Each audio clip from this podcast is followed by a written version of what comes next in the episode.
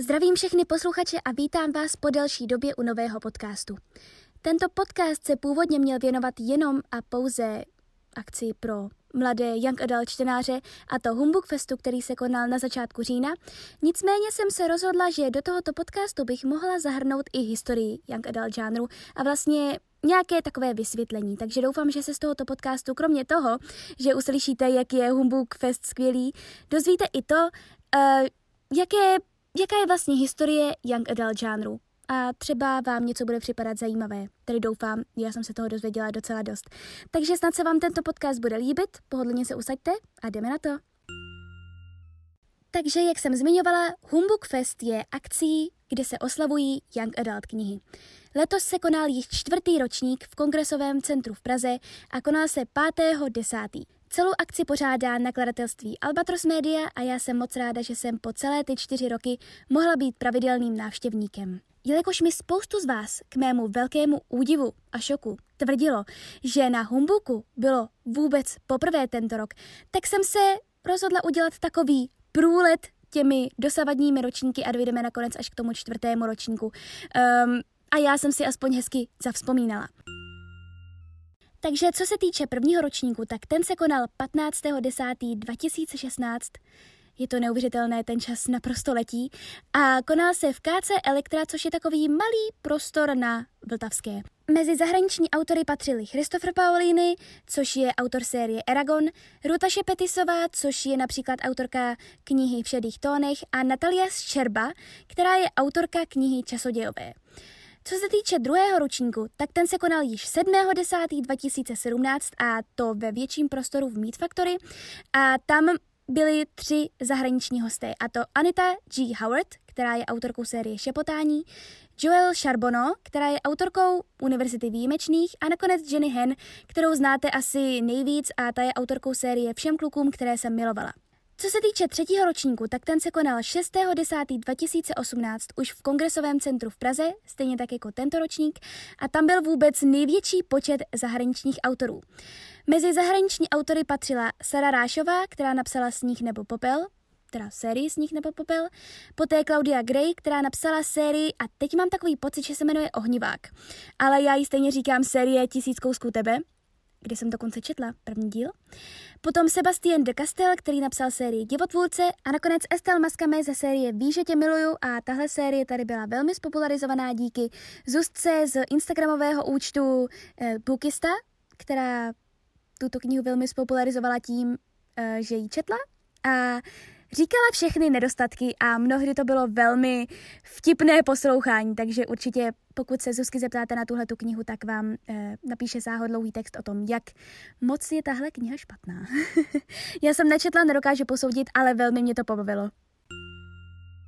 Humbug Fest je skvělý i v tom, že je tam velké zastoupení českých autorů a během těch čtyř let se tam vystřídali například Martin Pečan a jeho kniha Kaziměsti, Ladislav Zibura, kterého můžete znát jako autora cestovatelských knih, Pavel Bareš a jeho projekt Kronos, a nebo například tento rok uh, tam bylo zastoupení i dalších nakladatelství a tam patří například i autorka Anička Musilová, která napsala Černookou, nebo Theo Eder, který napsal Muffin a čaj. Co se týče samotného Humbug Festu a mého názoru na něj, tak mně se zdá, že Humbug Fest se rok od roku zlepšuje, zvětšuje, je tam mnoho zajímavých přednášek a workshopů, na které bohužel kvůli tomu nedostatku času většinou nedokážu přijít, protože uh, se potkávám s vámi všemi, ale vlastně mi to vůbec nevadí, protože pak uh, mám poreferování od všech ostatních, kterých se ptám, jaké to bylo, jaká byla tam ta přednáška, jaký byl tento workshop a tak dále. A já tam vlastně chodím především a hlavně díky lidem.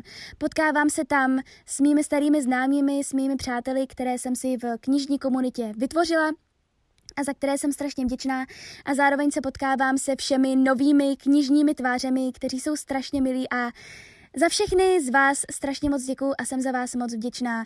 Eh, vaše slova podpory mi dodávají energii a náboj k tomu, abych to, co dělám, dělala dál. Takže děkuji za každé jedno setkání a jak říkám, i přesto, že většinou nestíhám samotný program, tak jsem ráda a chodím tam především díky tomu, abych se s vámi mohla setkat. Takže Humbug je za mě nejočekávanější akce nejočekávanější knižní akce roku a jak říkám, rok od roku se zlepšuje a co já beru za velké plus je určitě přesun Humbug Festu do kongresového centra, protože v těch prvních dvou v KC Elektra to bylo opravdu hodně, hodně, hodně malé. A i v Meat Factory, přestože je to docela velký prostor, to bylo prostě nedostatkové. A jelikož se vstupenky na letošní ročník vyprodaly během, myslím, necelých dvou dnů, tak eh, tak prostě přesun do takto velkého prostoru je pochopitelný. No a co se týče letošního ročníku, tak tam byli zahraničními autory J. Kristoff, eh, který je autorem, nebo teda spoluautorem série Illumine, která tady v tomto podcastu bude ještě určitě zmíněna, a také Mary E. Pearson, která je autorkou série Falešný polibek. No a jelikož jsem už řekla, co pro mě znamená humbug, a to teda setkávání s vámi všemi, tak si pojďme poslechnout, co humbug znamená pro některé další z vás. Humbug pro mě znamená setkávání se s úžasnými lidmi, které jen tak často nevidím. Letos pro mě znamenal humbug úplně poprvé uh, i starost, což byla taková změna, ale hlavně pro mě znamená kupu šťastných lidí, kteří se radují z knížek a chtějí tu radost sdílet ideálně nejenom sami se sebou v pokoji, ale i prostě s hromadou dalších lidí, kteří sdílí tu radost a chtějí se seznamovat, i když jsou třeba introverti, sama mluvím o sobě a tak a prostě hromadu šťastných lidí. Humbug pro mě znamená to, že si koupím lístky do Prahy jenom kvůli tomu, abych se přijela. A hlavně, abych uviděla prostě všechny moje úžasné kamarády. A humbug pro mě znamenalo do tečka jenom utrpení sledovat to na Instagramu a break z toho, jak jsem tady nemohla být, ale to tady jsem a jsem šťastná a jim kyš.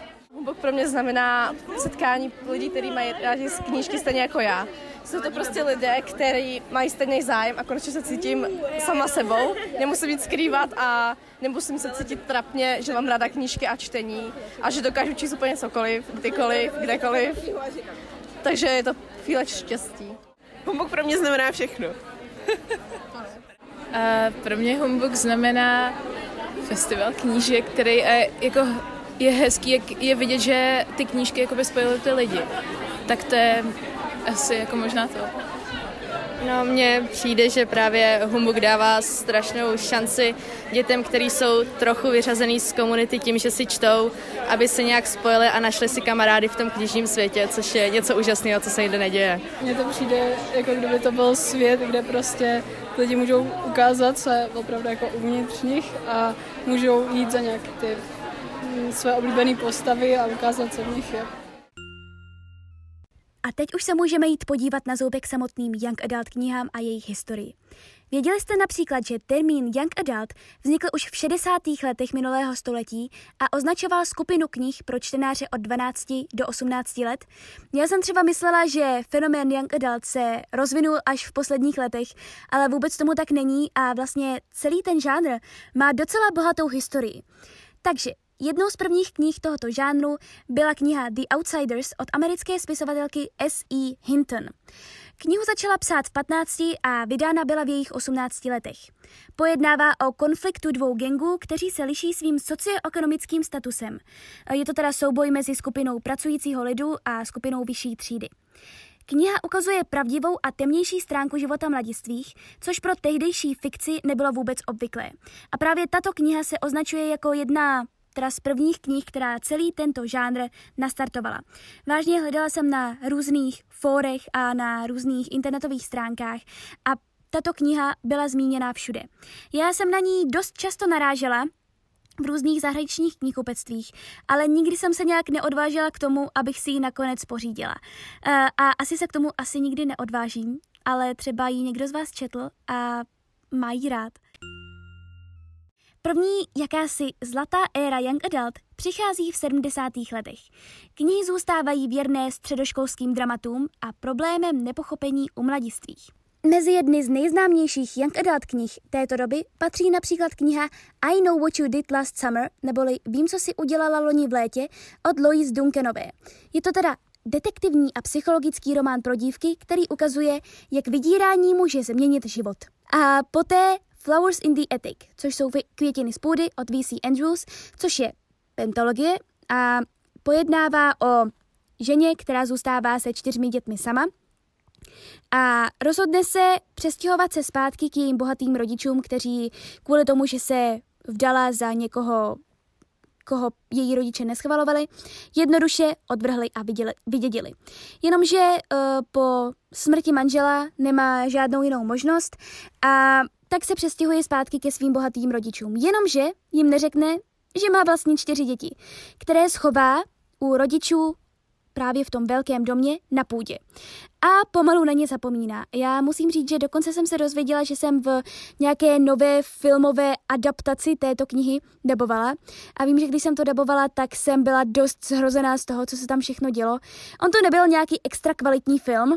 Na druhou stranu uh, bych si tuto knihu možná chtěla i někdy přečíst. Když jsem si o ní povídala s mámou, tak říkala, že uh, ve své době ji četli všichni a byla hrozně kupovaná. Byl to opravdu bestseller a ten příběh je dost hrozivý. Já teda bohužel vím příběh jenom té první knihy, a ten zbytek už vůbec nevím, ale myslím si, že na tu dobu to musel být dost šokující román, dost šokující pentalogie série a určitě bych vám ji doporučila, nebo alespoň ten nepříliš kvalitní film, ale mě to velmi bavilo a už jenom ten příběh je dost, dost originální, takže si myslím, že vím, proč to vyvolalo takový rozruch v 70. letech.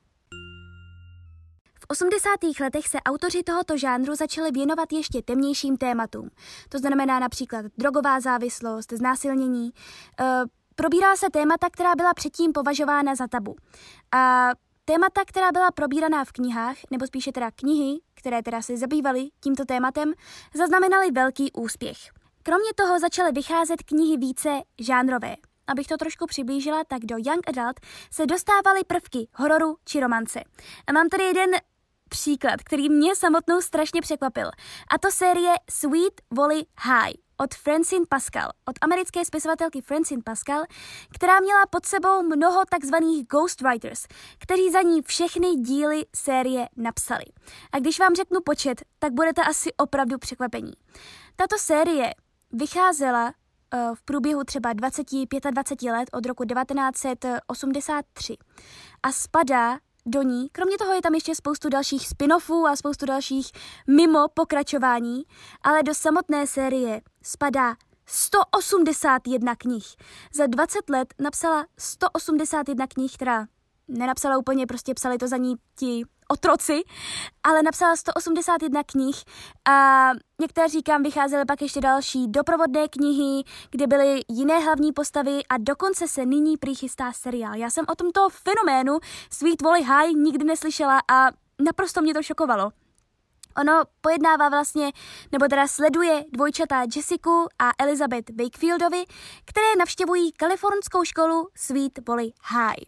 Kniha, nebo teda celá ta série, ale spíš si myslím, že ta první kniha se dokonce stala první young adult knihou, která se dostala na prestižní seznam New York Times bestseller uh, v kategorii paperback. Takže ano, existují i různé bizáry, jako Sweet Valley High. Já jsem myslela, že když rostomilé malé lhářky mají nějakých 30-40 dílů, že to je hodně, ale jak nám dokazuje Sweet Valley High a autorka Francine Pascal, není to hodně a můžete klidně v průběhu 20 let s pomocí Ghostwriteru napsat 181 knih.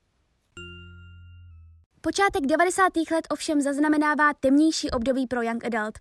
Dokonce hrozil i zánik tohoto žánru a to jednoduše kvůli tomu, že v polovině 70. let se jednoduše nenarodilo tolik dětí, aby v 90. letech bylo hodně teenagerů, takže proto to bylo spíše temnější období, moc knih pro teenagery nevycházelo a jednoduše nebyl velký výběr.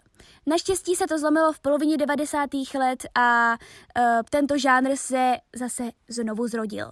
Nicméně i na začátku 90. let vyšla série, která je i dnes velmi známá, a to počátek série Upíří deníky z roku 1991 od autorky L.J. Smith a je to teda Upíří osmidílná hororová série, která i nyní je velmi populární díky Hlavně teda díky seriálu a i nyní je spoustu lidí čte. Já teda bohužel upířím knihám příliš neholduji, takže jsem nikdy nepropadla fenoménu upíří deníky, ale právě v 90. letech vyšly dvě knihy, které jsem četla a které považuji za jedny z nejlepších knih, které jsem kdy četla. Prvním je kniha The Giver, neboli Dárce, který vyšel v roce 1993 a jehož autorka je Lois Lowryová. Příběh pojednává o tom, že 12-letý Jonas, Jonas, žije v dokonalém světě, kde neexistuje strach, války a dokonce i práci jim přidělují. Jonas, Jonas, prostě mu říkejme Jonas, dostane za úkol stát se příjemcem paměti, tudíž nosit zapomenutou bolest a vzpomínky a dozvídá se tak o tom, že sice žijí v dokonalém světě, ale za cenu naprosté absence vědomostí a citů.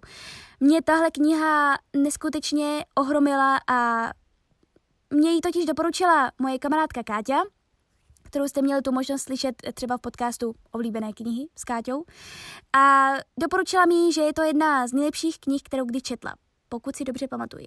Uh, já jsem se pro ní teda rozhodla, řekla jsem si, že bych si ji mohla přečíst v angličtině, v té době už jsem četla v angličtině a moc se mi líbila. Ona je napsána, i přesto, že už je vlastně přes 25 let stará, tak je napsána dnešním jazykem, dobře se čte a zároveň ten příběh právě na ten rok 1993 nebo celkově na 90. léta si myslím, že byl velmi novátorský a právě proto se i tato kniha stala jednou z nejčtenějších knih, která i dnes je velmi známá a i dnes se kupuje a je spoustu nových vydání.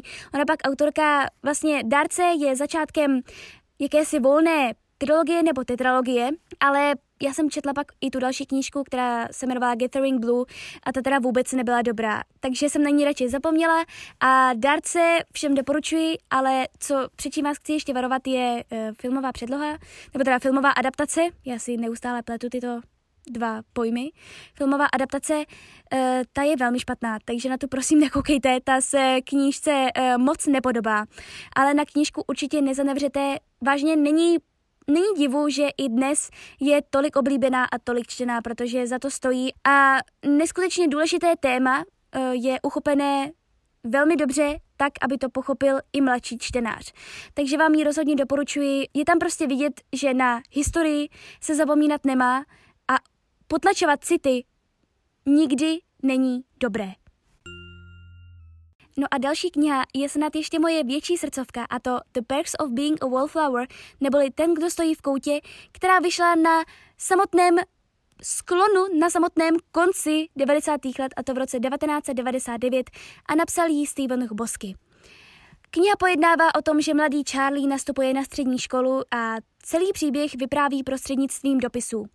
Proskoumává nový svět, přijde na řadu sex, drogy a pod ochraná křídla si tichého, um, uzavřeného Charlieho vezmou dva čtvrtáci a ke konci se i dozvíme, proč je Charlie takový, jaký je a je to neskutečně něžně napsaná kniha, uh, která ukazuje vlastně problémy všech, když nastupují na střední školu.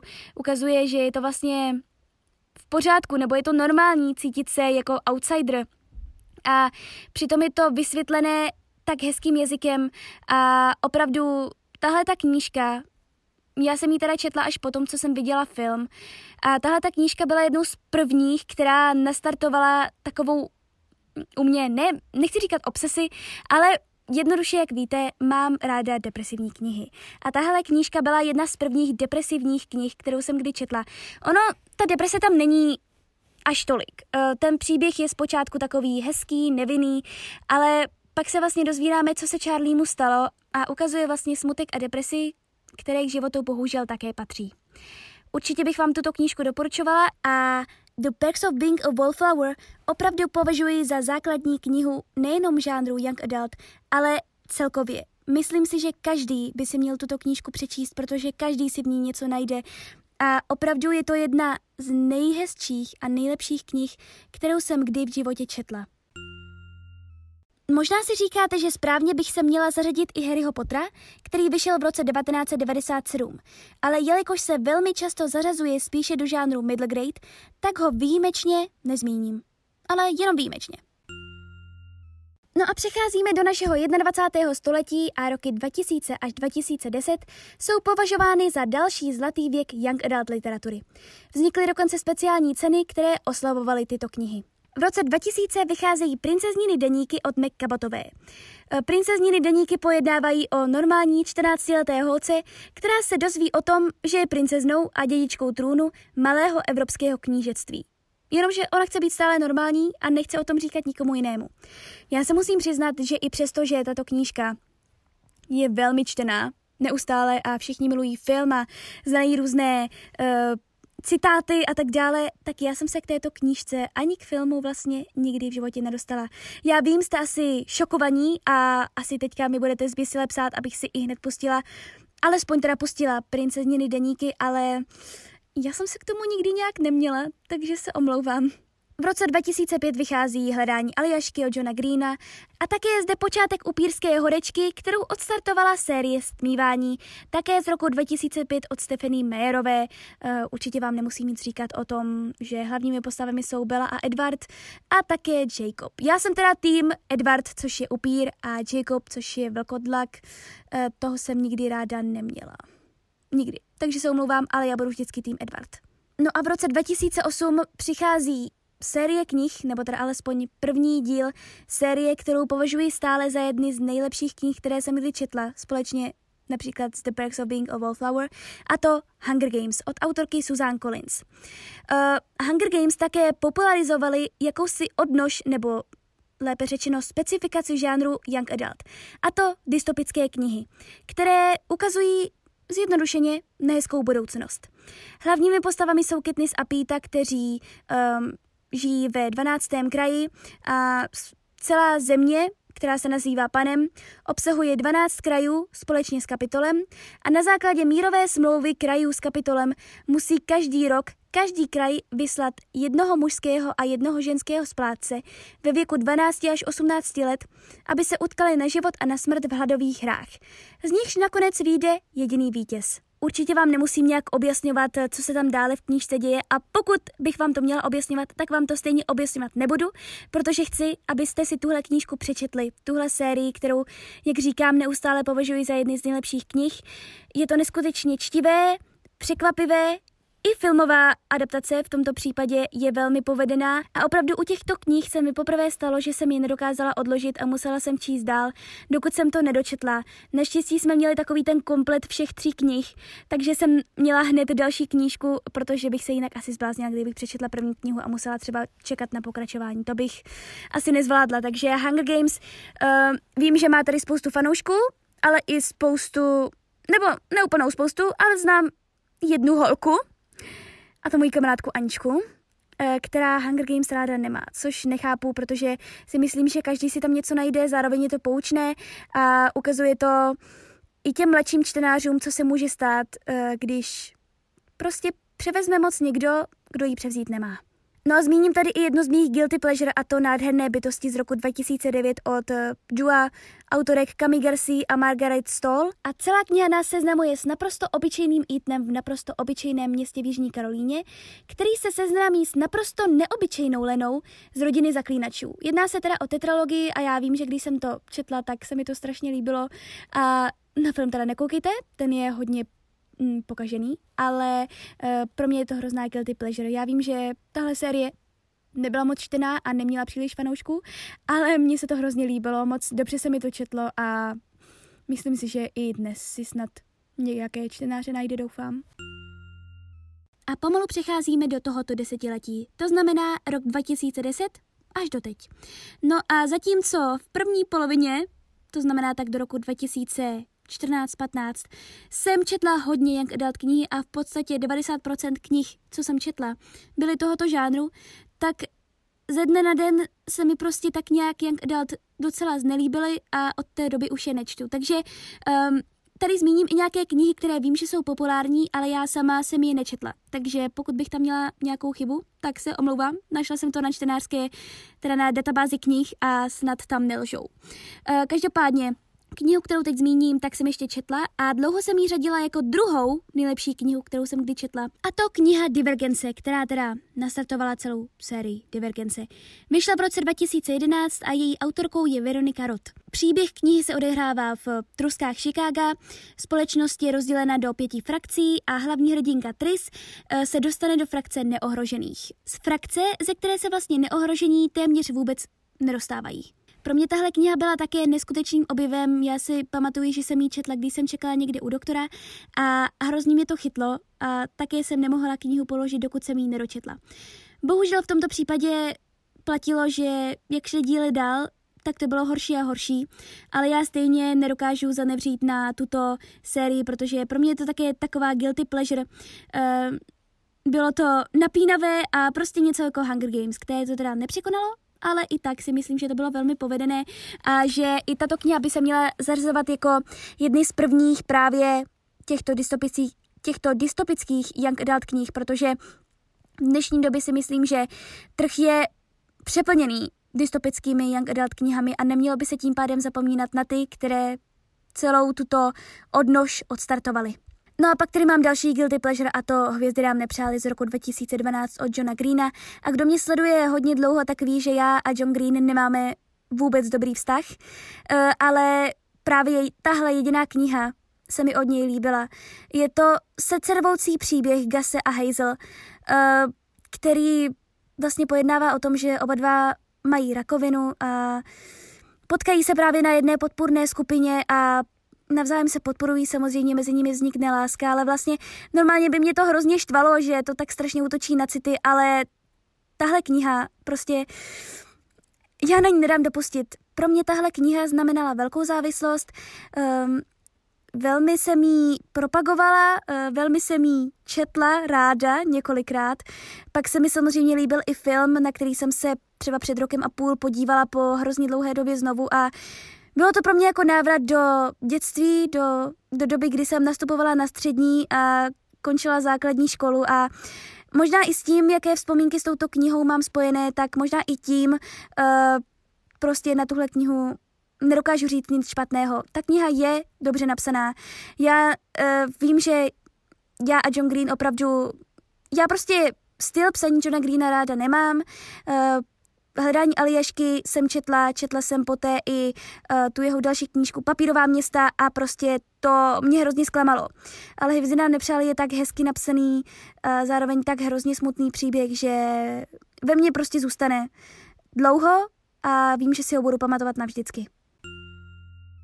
A ve stejném roce v roce 2012 vychází i selekce od Kierikas. A tady teda začínají už knížky, které mě se úplně do rukou nedostaly, nečetla jsem je, protože už jsem si myslela, že zrovna selekce že už přišla moc pozdě na mě.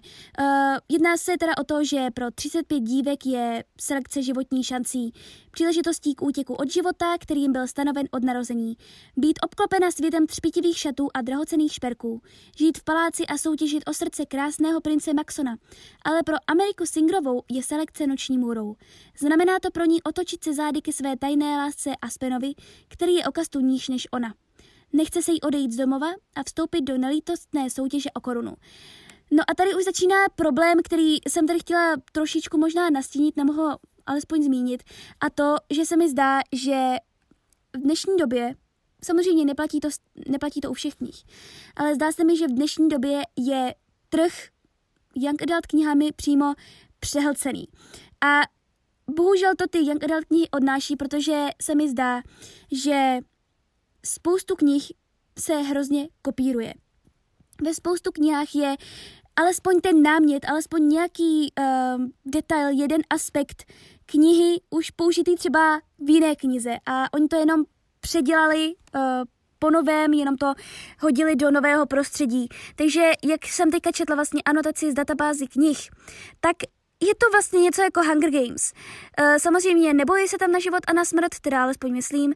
Uh, je to v jiném prostředí, je to v prostředí takhle prostě princezen, ale je tam ten jeden aspekt a to, že prostě o něco bojují. A bohužel si myslím, že vážně v dnešní době je těch knížek tolik, že už nemůže jich být tolik originálních. A to mi, to byl vlastně jeden i z důvodů, proč už se mi pak Young Adult knížky nelíbily.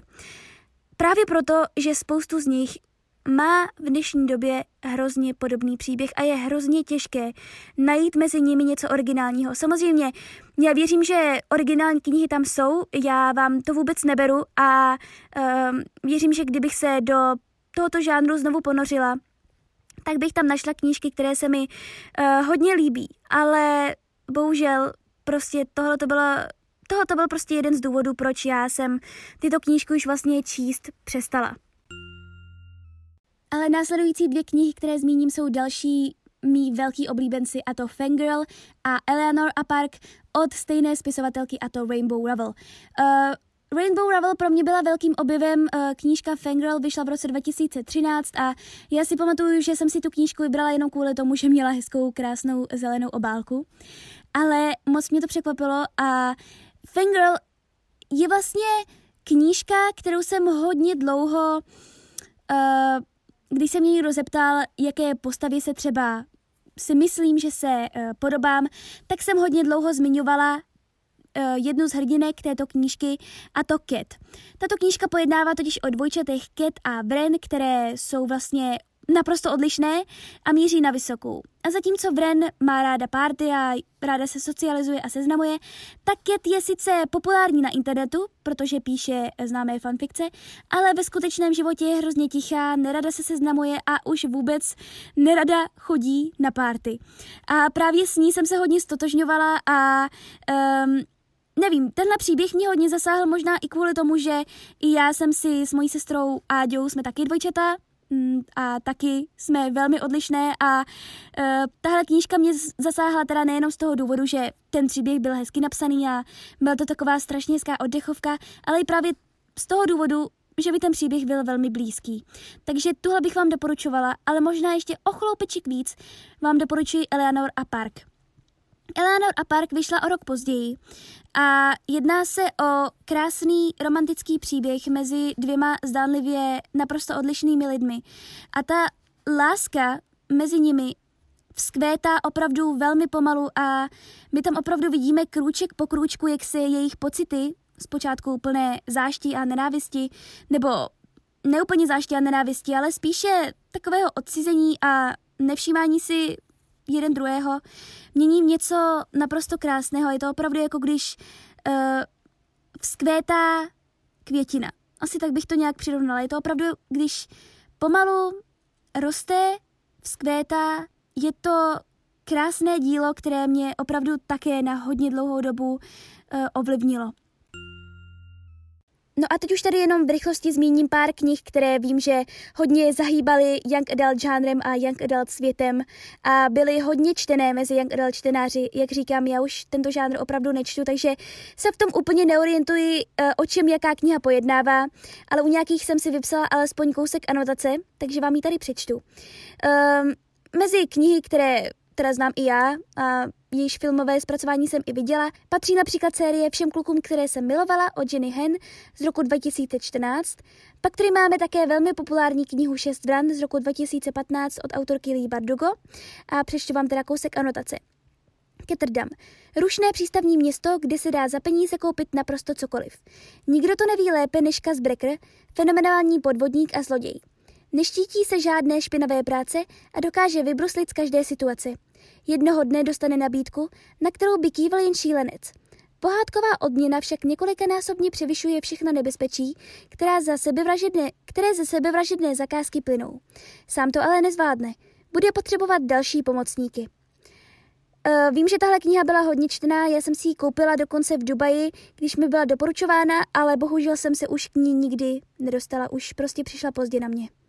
Pak tady mám ovšem jednu z posledních young adult knih, kterou jsem četla, a to Illuminé od dvojice autorů J. Kristofa a Emmy Kaufmanové z roku 2017 a tahle knížka je sci-fi. Je to jedna z mála sci-fi, které jsem kdy četla a spíš než příběh, i, i přesto, že ten příběh je dost napínavý, uh, tak si myslím, že je tahle knížka oceňovaná i z toho, uh, jak je udělaná. Uh, je to opravdu graficky naprosto novátorské, úžasné a spoustu stránek, ono se vám bude zdát, že ta knížka je hrozně tlustá, ona má snad nějakých 500 nebo 600 stran. Ale spoustu stránek je pokrytých spíše uh, mapami, různými přílohami, dokumenty a když už se vám třeba nebude líbit ten příběh, ale mně se líbil a to už je co říct, takže si to přečtěte, tak se vám bude určitě líbit alespoň to zpracování. A hodně se četl i Karaval z roku 2017 a Krutý princ z roku 2018 od Holly Blackové. No ale o těch už bohužel teda vůbec nic nevím, ale mám tady ještě napsaná dvě velká doporučení. A to samozřejmě můžete si přečíst všechno od Patrika Nese. Já toho autora miluji a neustále budu propagovat jeho knížky a budu je číst i přesto, že tento žánr už teda nečtu. Um, přečtěte si například jeho trilogii Chaos, uh, More Than This, neboli něco víc, nebo například i Volání netvora, což teda není typicky young adult kniha, ale tuhle knihu já doporučuji všem, protože je to jedna z nejkrásnějších knih, které jsem kdy četla. A také tady mám jedno speciální doporučení pro young adult čtenáři, kteří čtou anglicky, protože mám takový pocit, že se zatím ani neplánuje překlad. A to duologie Tiny Pretty Things a Shiny Broken Pieces. Eh, tuhle knížku jsem nebo tyhle knihy jsem scháněla hodně dlouho, nakonec jsem na ně narazila v Torontu a pojednávají o toxickém prostředí baletní školy. A je to fakt napínavé a je to skvělé a mě to moc bavilo, protože mám ráda, když se někde popisuje toxické napínavé přátelství nebo toxické prostředí. Takže pro uh, čtenáře anglických knih je tohleto za mě velké doporučení. A pokud se nepletu, možná se chystá i seriál. A tady už bych asi celý tento podcast pomalu ukončila. Teď doufám, že to nevyznělo nějak špatně, že Young Adult knihy uh, nemám v lásce nebo že jimi přímo pohrdám. To vůbec ne. Young Adult knihy tvoří velkou část mého života. Tvoří uh, část mého života, kdy jsem začínala číst trošku um, vyspělejší četbu, je v nich spoustu knih, jak jste slyšeli, které miluji a na které nedám dopustit a Young Adult knihy mě toho naučily hodně. A to, že jsem je přestala před čtyřmi, třemi lety číst, je jenom kvůli tomu, že člověk postupně dospívá a najednou mu dochází, že chce číst třeba i něco jiného. Chce, vyško- chce vyzkoušet náročnější četbu, chce uh, vyzkoušet knihy, které čtou dospělí. A prostě jednoduše u mě přišel ten čas už někdy v 16, v 17 a je to prostě tak. Já určitě nechci říkat, že byste v nějakém určitém věku měli s young adult knihami končit a měli byste se uh, přetransformovat na knihy pro dospělé. To vůbec ne. A um, young adult žánr může číst kdo chce, ať už je jakkoliv starý. Uh, takže vůbec nevadí, když young adult budou číst uh, jak mladí, tak třeba 25-letí, 26-letí, 30-letí. Vůbec to nevadí, protože každý můžeme číst to, co sami chceme. Ale zároveň, když někdo přestane číst young adult ve věku, kdyby ho ještě mohl číst, tak na tom také není nic špatného. Prostě jednoduše si ten člověk uvědomil, že chce číst něco jiného. Takže určitě uh, tady nechci hanit young adult. Jak říkám, je to velkou součástí mého života a já si spoustu knih, které právě spadají do tohoto žánru, budu do konce života pamatovat a budu je dál doporučovat, jako třeba Hunger Games a tak dále. Ale jednoduše, eh, jak jsem zmiňovala, jeden z těch aspektů je právě to, že už se mi všechno zdálo hrozně stejné. A mě už nebavilo řešit neustále romantické trůhelníky. Mě nebavilo neustále um, se nořit do nových a nových fantasy světů. Chtěla jsem jednoduše číst něco z reálného života. A tím pádem se postupně má láska k young adult vytrácela. Ale jak říkám, každý si můžeme číst, co chceme, v jakém věku chceme. Takže young adult jsou určitě skvělým žánrem pro dospívající. A myslím si, že se hodně za ty roky posunuli i v tom, jakým tématům se věnují. Už se věnují i mnohem závažnějším tématům, eh, mnohem depresivnějším tématům a vyspělejším tématům, než třeba před nějakými deseti lety. A myslím si, že je to dobře, eh, protože skrze příběh eh, lidí nebo postav, které jsou nám věkově blízké se rozvídat i o závažnějších tématech je nesmírně důležité. Takže určitě nechci, aby se Young Adult vytratilo z, z dnešní četby, z, dnešního, z dnešních žánrů, z toho, co se kupuje. Já jsem moc ráda, že Young Adult existují a dokazují, že mladí čtou a čtou hodně. A myslím si, že právě tahle ta zpráva, kterou Young Adult předává, nebo které, kterou předává to, jak se Young Adult hodně kupuje a čte, tak tohleto je to nejdůležitější, že mladí čtou a mají to rádi. Takže tímto bych už celý podcast ukončila. Já doufám, že vás toto okénko a vhled do historie a současnosti Young Adult bavilo. Doufám, že jste si užili i Humbuk a uslyšíme se u dalšího podcastu. Mějte se krásně.